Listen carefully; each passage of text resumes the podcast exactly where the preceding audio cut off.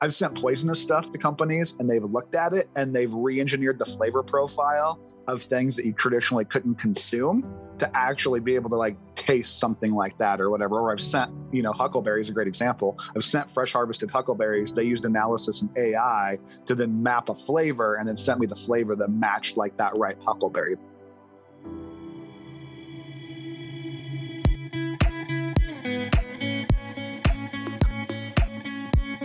Welcome to Making It to Market, the podcast where we discuss everything about taking your product or service idea through to commercialization. I'm your host, Dahlia Kelada. Have you ever wondered how flavors and fragrances are made? Are artificial flavors safe to eat? Should we be concerned about essential oils? Today, we'll be peeking into the mind of a microbiologist and chemist as he explains the good, bad, and ugly about flavors and fragrance. There's so much to learn from today's guest, you don't want to miss a second. Guess what? At the end of today's episode, we'll be featuring an indie musical artist that just played at South by Southwest. Information, links, and a transcript from today's episode are available in the show notes. Let's get into it. Joining me today is an industry expert you have got to meet. He has 18 years of executive experience in biology, biomimicry, chemistry, engineering, ingredient, and product development. He has developed and commercialized over 320 natural ingredients and products in fields from clean energy and biopolymers to food, flavor, and fragrance. Today's guest is the co founder and director of Sinful Beverages and Iron Light LLC, based out of Montana. James Stephens, welcome to the show. Yeah, thank you for having me on the show, and it's great to, you know, see you again in person and be able to talk on this podcast. Oh yeah, I'm so happy that you're here, James. So before we get started, is it true that you've been to more than 80 countries?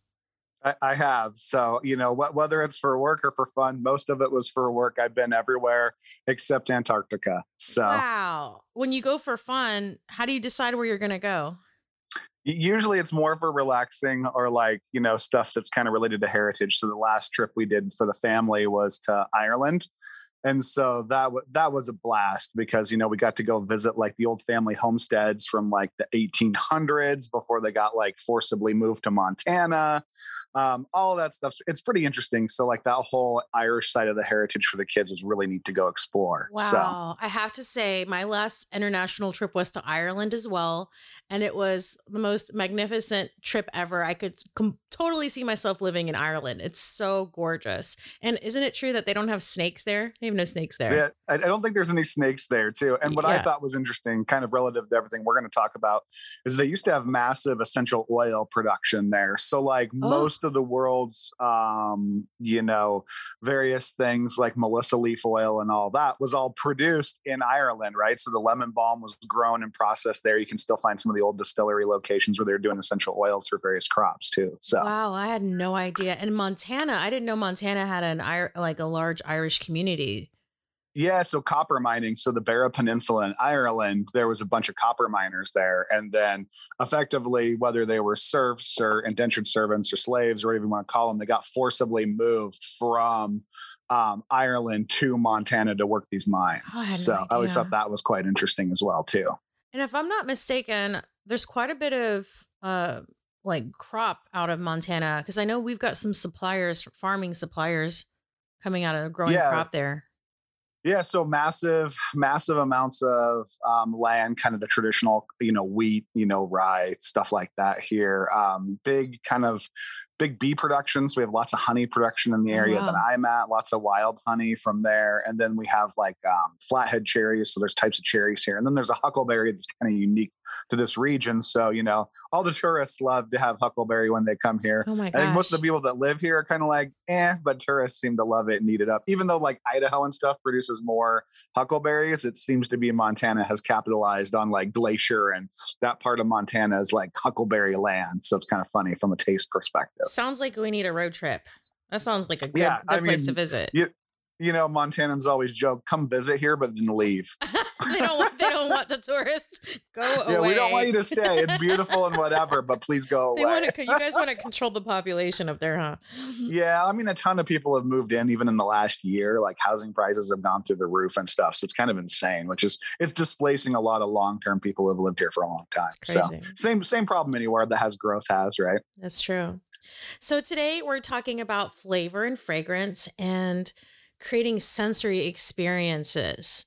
James, tell me how flavor and fragrance affect mood. And can you control people's mood based on flavor and fragrance?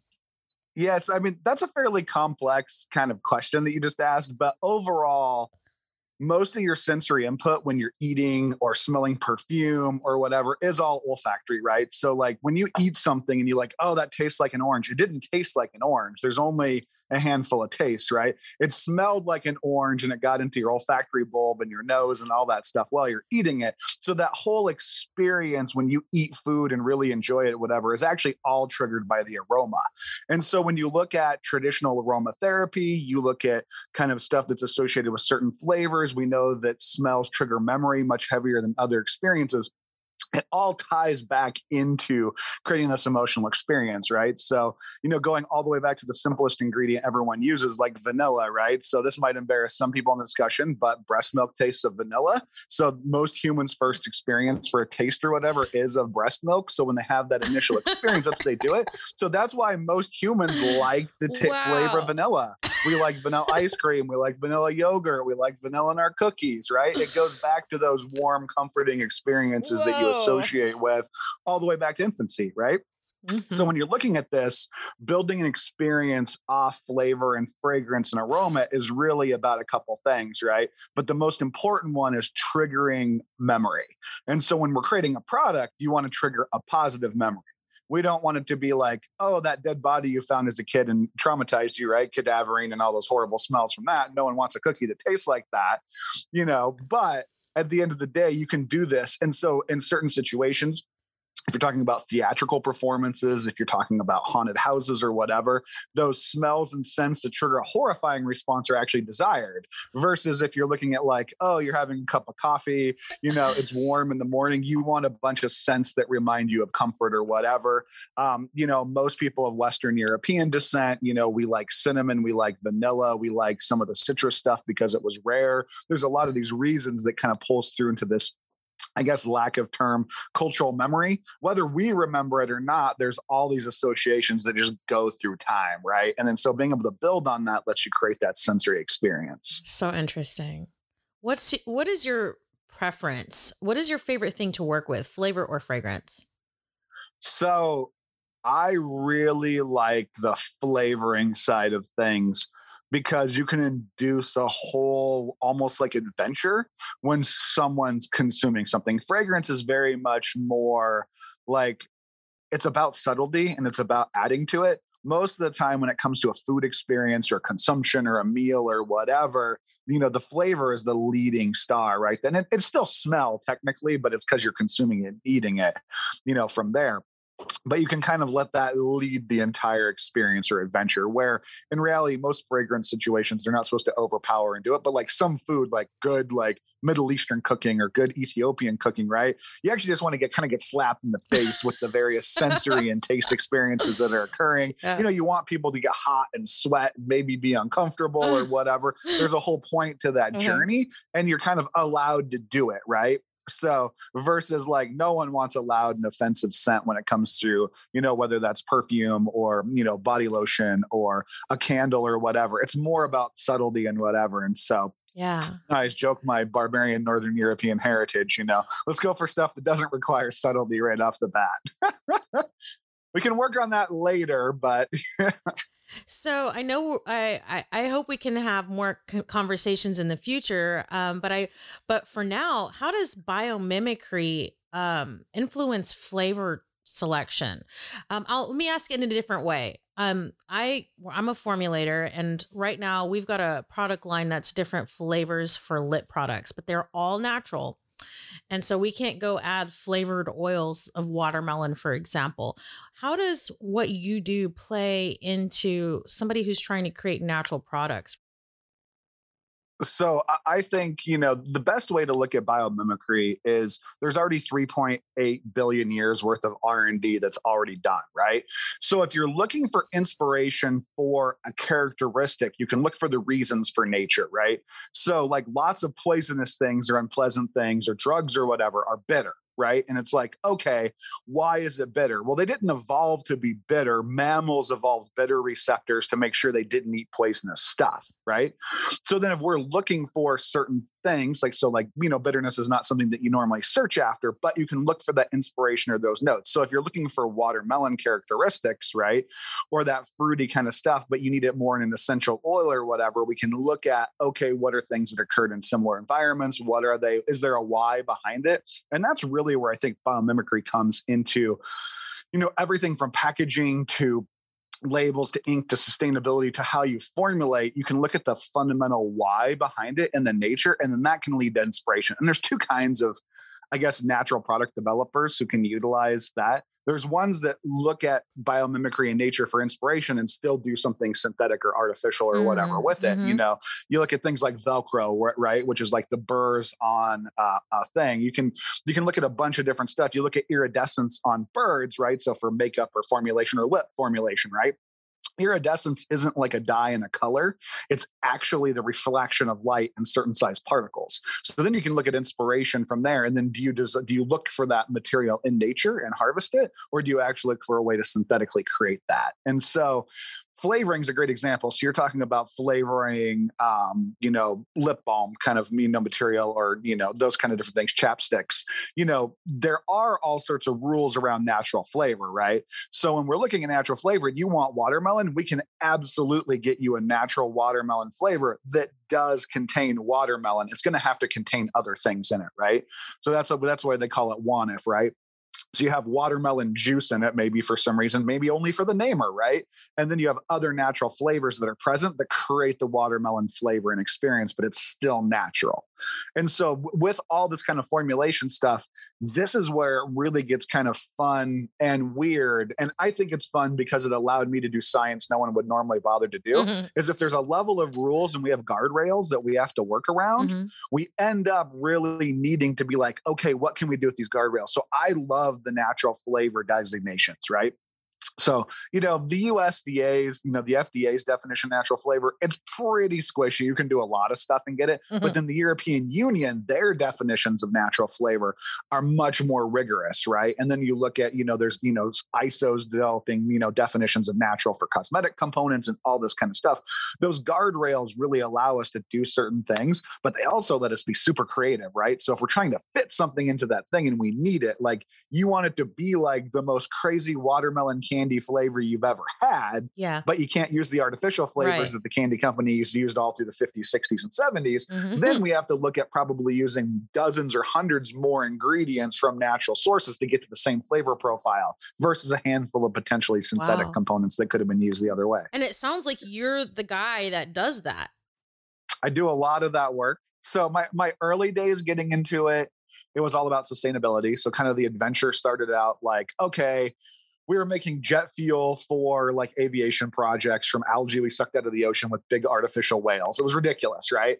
And then at the same time, because we were doing fermentation and processing it, we were making jet fuel that also happened to be the flavor of orange, oh, right? Oh, wow. Or the scent of orange for that. Uh-huh. And then that led us down this whole adventure. And then as the years progressed, what we got really good at was finding natural systems that could allow us to replace lots of synthetic components. Wow, it seems like it would be very time consuming and in a like on going on an adventure. Like, let's go create watermelon. Like, how do you even start that process of like finding watermelon flavor? Or yeah. yeah, so I mean, so a lot of it starts with the science, right? So a lot of the big flavoring companies that are out there, they have huge, massive labs and libraries, and they do. They take stuff out, they characterize it. They have gas chromatography olfactory systems, where someone's injecting something on a sample and they're smelling it as it comes through the detector because sometimes they don't know what the molecule is that has that scent. So you have a perfumer or flavorist, right? And, and you know, and the flavorists when they do it to be a master flavorist, you have to train for huge periods of time and apprentice to people, and there's only a limited number of them in the world or whatever. You know, so like it's crazy, but these big flavor and fragrance companies have all these huge libraries to actually do this and help develop wow. it. And once they kind of break down the thing, they can then look at all the natural compounds they have available. And then it's almost like an art form, right? Yeah. There's someone there who's a master flavorist or a master perfumer or whatever, building these components together with this little bit of jasmine or this root from, you know, so Africa crazy. or whatever, wow. depending if you need it to be natural or non-GMO or clean label. Like when you start a project with a lot of these companies, you actually line out all the things that you need. And then they start saying, well, we can do this or we can't do this, right? Wow. And so based on these requirements, let's say it's natural, non-GMO, certified organic, all of a sudden the list of compounds might go from 20, 30, 40,000 compounds they can use to like 800. And then from there, if you put more restrictions on it, like it needs to be affordable, then it might go to 20. Yeah, that's right? my next question is it sounds like getting something so uniquely made might be cost prohibitive, if especially if you compare it to a, a flavored oil, for example, that's easy to get. So custom so i do a lot of custom flavoring work for beverages for my own projects whatever. It's shockingly not expensive to go through the whole process and a lot of times a lot of times the flavoring houses will work with you so the flavoring stuff is still all proprietary so if they build a flavor for you and they usually put their own ip in it right mm-hmm. so like most of the flavoring companies have their own like bitter blockers so mm. that that's a huge kind of important thing you know so if we look at formulation lots of active ingredients have a bitter or unpleasant characteristic to them. So if you look at, you know, you're trying to do, you know, anti-inflammatory materials in lip balm or whatever, a lot of that might have a bitter characteristic. So then you have to have a bitter blocker there anyways to make sure that doesn't carry through. Mm-hmm. And then so lots of these companies have their own natural or synthetic bitter blockers they've developed or sweetness enhancers or whatever. So they usually have trade names for them or mm-hmm. whatever. So when somebody has a trade named uh, product, does that have to be put into the INCI list? Um, so yes, from what I understand, the the base ingredient needs to be in the INCI and it needs to be listed on your ingredient deck, right? But not the so brand say, name, right? Not the trademark. No, not the brand okay, name. I think I it's just the base. Yeah, I think it's just the base product. So, and I'm I'm used to more the trade names on the um, flavoring side. So on the INCI list and the cosmetic side, I know.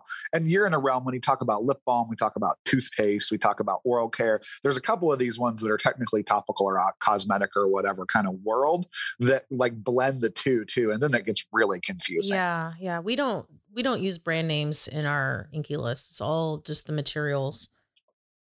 Yeah. Going back to like natural flavor Okay, so you go to the grocery store and you get a soda, for example, Coca Cola, or like not Coca Cola, but just some sort of soda. I guess pop if you're from the Midwest. But yeah. and it, do you call it it's pop? Still, it, it's still soda here. Okay. okay. Um, and you read the ingredient natural flavors. Like, what can you make of that as a consumer? What do you? Because like, if it's natural, why can't you tell me all the ingredients in it? You know, why can't you tell me it's what what's natural about it? What's it coming from? So since you can't so th- this is actually was designed a lot of it around flavoring was to protect companies like coca-cola companies like the flavoring houses brands is because if you put a bunch of natural components together technically you can't patent a lot of that stuff unless it's kind of a unique mixture of formulation. Okay. So the, the natural kind of the natural and artificial flavor moniker is one way to help companies protect ip so my guess is clever lobbying and whatever allowed for all that you know probably way before my lifetime, you know, allowed for them to do that. When as a consumer, the natural designation, a lot of people say it's bastardized, but you know, I think for natural flavors, pretty much what you can be assured of is it's probably it's not going to be made from petroleum. Okay. So that's the one thing I always tell someone is like if it's natural flavors, those flavoring components are probably not going to be made from petroleum. I say probably because mm. there's always allowances for processing aids and all uh-huh. sorts of crazy uh-huh. stuff, right? So there's rules. Mm. But you know, is it extracted from an orchid in the Amazon to get your flavor? Probably not.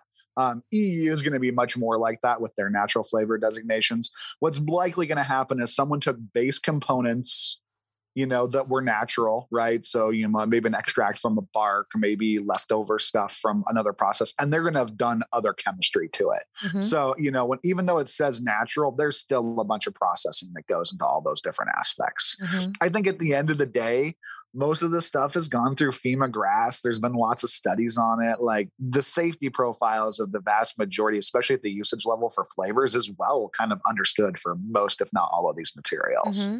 What about it being vegan? Can you are you okay? You said no, likely no petroleum derivatives, but what about animal derivatives to making flavors like that are natural? Oh, there's most there's most definitely unless it says vegan on the label, you should probably assume there's animal components in it. Wow. Unless the product can do it. Just I mean, there might not be, but there's lots of backbone stuff that's used. So like glycerol's used for a lot of things. A lot of that glycerin comes from the animal processing industry or whatever, right? Because it's leftover fat or waste or whatever. And then that might get split into biodiesel and the glycerin might get sold off or whatever. So I mean, unless it specifically spells out that it's vegan on the label, there are tons of vegan natural flavors out mm-hmm. there. All reality, artificial flavors are way more likely to be vegan, probably also likely to be from petroleum, but mm-hmm. you know, a, a, a billion year old swamp that got sucked out of the ground is probably is that less or more vegan than you know, oh something else, right? I'm with James Stephens of Sinful Beverages and Iron Light LLC. Stick around till after the break. We're going to talk about fake meat flavors, terpenes, and essential oils. We'll be right back.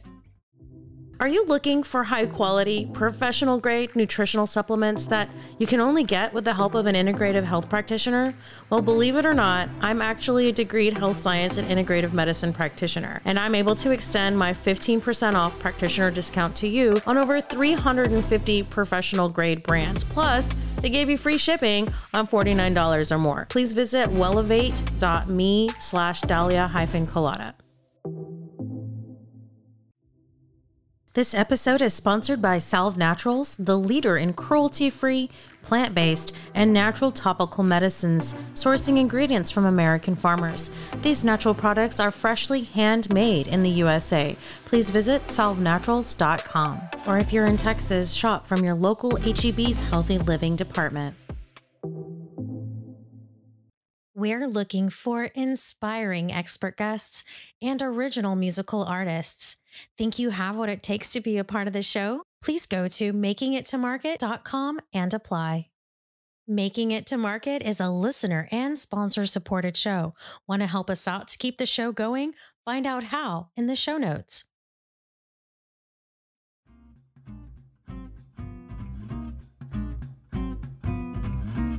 Okay. So if you're going into your library as you being the formulator, like you you James, going in to make a, a like a flavor profile for somebody, you really have to have a tremendous knowledge on ingredients and actually have experienced all the different things to be able to do this, right? I, I think so. I think to build a good product and a good flavor profile people like you, uh, you someone has to be play around with it, especially if you're building it from scratch. The flavoring houses will let you jumpstart a bunch of that, right? So, like you as a formulator, would I say go buy these 30 different compounds and try to make your strawberry from scratch that way? I would absolutely not ever suggest that. Yeah, I would be like, go to a flavoring house that specializes in kind of what you're looking at, right? So some are really good at savory, some are good at citrus, some are really good at or certified organic or whatever from there. So, mm-hmm. you know, ask around and find that kind of partnership from there because they'll jumpstart that whole kind of chemical part of it and give you a library of materials. Mm-hmm.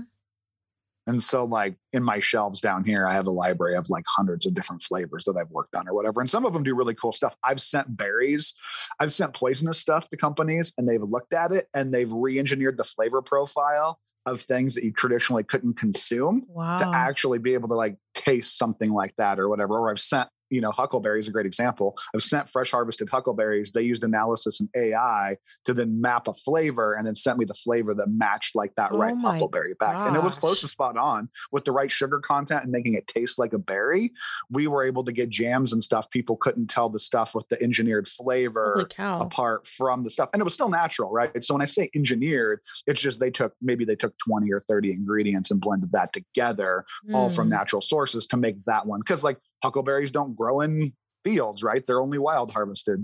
Yeah. They're limited in whatever, but if you want to make a huckleberry soda line, or we did an alcohol, right? We worked with someone to do uh, huckleberry flavored seltzer. And with that, there's not enough huckleberries in the world to harvest that, and they go bad and get off flavors and all that stuff. So if you want to get that flavor profile through, you have to almost build it from these other ways. And it's a way to protect rare resources, right? I mean, in theory, someone could analyze this. It's going to sound horrible, but I'll say it anyways because I talked to some guys working on fake meat the other day, so fresh on my brain. You could take a sample from tigers, uh-huh. right, and like analyze it, and then be like, okay, if we put this in fake meat before we cook it, it should taste like a raw tiger, and then if it cooks, it should cook the same way, and it would taste like cooked tiger meat right? Wow. So in theory, you could still conserve that, but offer these crazy people who want these flavor experiences the stuff. Holy cow! You're going into an entirely different subject. Yeah, I mean, it's, it's weird, but like, but it also, I think a lot of this stuff leads to con- conservation, and I think that's the thing. Even I missed it in my earlier sustainability days. Is you know, I think there's something in the portfolio to be said that yes, a lot of this stuff, you know, do I think it should be made from oil? No. Do I think we should be able to do we should do a lot of chemistry to make abundant raw materials usable in different ways that we're traditionally used to? Absolutely.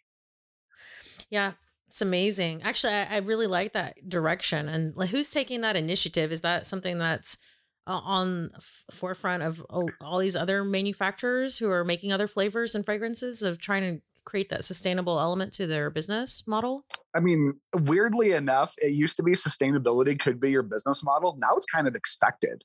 So like with the supply chain, especially COVID's made it way worse. And then who knows what's going on in Europe right now, right? So when you start looking at supply chain shocks and stuff, like being able to do this, that's in the forefront of everybody's mind.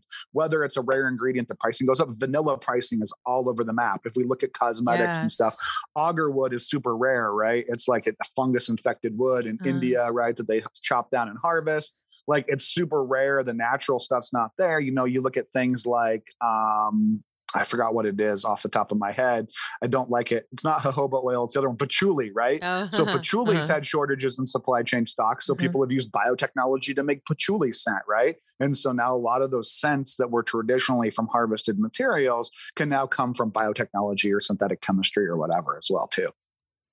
That's amazing. I guess when people think natural, they think individual ingredients. They don't think that there's going to be 400 ingredients to make up one flavor profile. That's but it still be considered natural. Yeah, I mean, and and that's what's really fascinating, right? Yeah. Is people don't realize how complex flavor and fragrance can really be, right? I used to have a thing I'd share every so often. I should find it and send it to you. Is it's like if you broke down the chemistry of a strawberry flavor just in a strawberry, right? Or you mm-hmm. did the mm-hmm. chemical list of a strawberry, right? The actual ingredient list of all the chemicals in a strawberry is massive. Uh-huh right or a fruit or anything you look at there's it's actually made of a ton of ingredients. If you look at a strawberry that you think's natural there's you know everything from benign sounding stuff like sugar or whatever to mm-hmm. like all sorts of scary, scary chemical names that the fruit actually produces. Yeah it's amazing. Okay let's talk about terpenes. Okay. Okay because terpene how, how would you describe terpenes for the listeners who don't I've never heard terpenes before so there's two that everyone knows. So if we're talking terpenes and we're not talking, you know, like the hemp slash cannabis industry specific kind of mystique around terpenes, right. there's two everyone knows, right? There's D-limonene, which is citrus, and there's linalool, which is lavender. Mm-hmm. I, I specifically talk about those two because they seem to generate most of the effects people associate with terpenes and essential oils, right? So D-limonene, citrus cells, smells, they're fresh, they're light, they're refreshing, they improve your mood, they improve your concentration, all that kind of stuff. They're uplifting, right? And so D-limonene seems to lead that. And then the, on the other side of that, linalool, lavender, right, makes everyone sleepy, right? Like most people exposed to lavender experience a huge decrease in their productivity, they get tired, all that kind of stuff. So when you look at it, those are the two I do, but those are the easiest ones for people to think, oh, okay, I know that. You know, citrus smell, like the primary scent, D-limonene, that's citrus. You know, lavender, the primary scent, linalool, that's lavender. Mm-hmm. When you're talking terpenes, is that just the olfactory? Like, what's the science of that? Like, because it obviously influences smell and taste. Yeah. So I'll, I'll, work backwards from the most complicated of it, and then we'll go to simpler. Only sure. because what's crazy is so scents get in your nose and they trigger your olfactory bulb, which then triggers an entire cascade in your brain of various drugs, dopamine, serotonin, like all the neurochemistry, right? So when you're really looking at scents and terpenes and olfactory scent, you have a whole cascade of like, it hits your olfactory bulb and then a bunch of stuff's released to it. Then what's even crazier on top of that is based on your memories related to that scent, then it's going to release other drugs and other hormones, right? So like if you got whipped with a belt and it was oiled with lavender, mm-hmm. you're not going to find lavender peaceful and resting or whatever. You're going to have no a way, panic dude. attack, right? Every single time you smell lavender, right? That's why a lot of people, you know, it's a lot of older people don't like the smell of leather. They got whipped with oiled leather belts. Mm-hmm. So they mm-hmm. don't like the smell of lavender. They don't like any. That's really fascinating, right? Yeah. And so, so that's the most complicated part of it, right? But then there's also like effectively a drug interaction biochemistry component to this as well too and this is kind of you know the cannabis industry has really actually been pushing this because there's this mystique that terpenes cause the entourage effect and do all this magical uh-huh. stuff right mm-hmm. okay those of us who come out of flavor and fragrance and stuff are like look there's something to aromatherapy we know that but the other stuff and eh, maybe it's not real well we do now know that beta caryophyllene binds the CB2 receptor, which is also the same receptor that other cannabinoids bind. Mm-hmm. So now we know that actually terpenes have cannabinoid like effects as well too that can do things like mitigate pain. So beta caryophyllene is high in black pepper oil, which has always been associated with, you know, pain reduction, right? So like in, in a variety of different things. So now we're finding the biochemical pathways because, you know, honestly, the, the cannabis industry is like is obsessed with the thing and thinks the plant's magical, yeah. but they're learning everything they can on the plant. Well, the rest of the industry kind of brushes a lot of stuff aside. Mm-hmm. So I think without that constant survey, we wouldn't see it. But now we're determining there is true effects with terpenes, right? There are terpenes, they're binding the endocannabinoid system. There is this stuff that's occurring now, which is just fascinating. Mm-hmm. Could you say terpenes and essential oils are the same thing? So th- there's always jokes about this. So all essential oils that I know of contain terpenes, but not all terpenes are essential oils, right? Mm-hmm. So essential oils are going to contain terpenes if they're from an aromatic plant source. Mm-hmm. There, my guess is there's some plants out there that, hey, I made this essential oil from and it doesn't have any terpenes in it. I'm sure that's the case. So, you know, some rules lawyer out there that listens to a podcast will be like, look, I found this one plant that has an essential oil but doesn't have terpenes in it. Okay, yes, that could happen. But from my experience, every essential oil I've analyzed contains terpenes. You can get terpenes through synthetic manufacturing. You can get them as extracts from wood that we wouldn't consider it. I mean, turpentine is technically a mixture of terpenes, or at least old school turpentine is, right? So when you look at it, there's ways to get terpenes that aren't from the essential oil of the plant. It, okay. I've met people who say, Hey, Dahlia, stop making, stop buying essential oils and start using our terpenes. So that is most so if if you're talking to most of the quote unquote terpene houses that mainly work in the cannabis space or they're or they're in the hemp and cannabis space they're buying a mixture of botanical terpenes usually the pure chemicals usually from china and then reblending that back together. As a formulator should i stick with my eos the problem with essential oils uh-huh. versus a compounded material is there's variability between the plants and seasonality in the product, mm-hmm. right? So that's why, like, when you buy lavender oil, there's a gajillion grades of it, right? Yeah. So you look at, you know, French lavender producers will have various types of lavender, and then they might have 20 different grades of that lavender as well, too. Mm-hmm. Oh, I've seen it. I mean, I see it. Yeah. Yeah, so they're trying to combat the seasonality and the production effect of that material. So in theory, yes, isolated individual essential oils or you know that the terpenes from essential oils could be blended back together. There's other stuff in essential oils though right? If you're working with a lavender essential oil that was steam distilled there's other characteristics that come through. There's novel breakdown components that occur. Did they use a copper still which removes some of the off flavors versus stainless steel still? There's these nuance that comes with essential oils yeah. that batch perfumers people who are really kind of making like high end ingredients they really like that because it creates a novel protectable thing right? Those nuanced compounds that are in that product are very very hard to replicate especially from the run of the mill things. The, you know the big three flavoring houses you know, Givaudan, IFF, Firmenich, they probably could replicate almost anything you got from essential oil and did it on the market. You might not want to pay for it once they were done replicating those characteristics. That's another matter, but they could do it. But like the average like company, competitor, whatever, they're not going to be able to recreate that uniqueness from that essential oil or the natural product. And I think that's where natural products really, really shine is that ability to create uniqueness in ways that other people can't get to. Absolutely. Oh man, this is so exciting. I'm so honored to have you on. Thank you so much, James. Thank you for having me on. Yes. So happy and um, very appreciative of your time and your knowledge. Oh, this is good. I, I, I like it. Like this is the kind of stuff I love doing. It's because it's it's just fun to be able to talk about this. And honestly, I think it's I'm getting as I get older, I'm more and more interested in how do you inspire other people to kind of like level up and do great things as well too because there's so many creative people out there but they also have these weird blocks that kind of prevent them from going to the next step to learn more about James Stephens, check him out on LinkedIn or check out his company, drinksinful.com. As always, I hope you enjoyed today's show. If you did, please subscribe to Making It to Market wherever you listen to podcasts or listen from our website, makingittomarket.com. Thank you for your honest five star rating and review on your favorite podcast app. And a special thanks to our show sponsors and listeners. Without your support, I would not be able to do this. Please share your favorite episodes. You don't want to miss the next one where we continue the discussion with James about biomimicry and artificial intelligence in creating flavors. We'll also talk about organic versus GMO ingredients.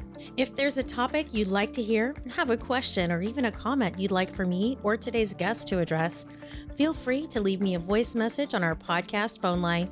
If we air your question or comment in an upcoming episode, we'll send you a free Making It to Market t shirt or mug. Details are in the show notes. Before you leave, check out this local musical artist from Houston, Texas. He just played at South by Southwest. This is Sabrii. Thanks for listening. Until the next time, make decisions that make a difference. We all give some hits and misses, I'm confessing. I was trying to pull up to the scene, run through the city, feeling like a fiend. All a little heavy for the second wind, and the bitch was just like a dream, yeah. It's all come a little slow, but then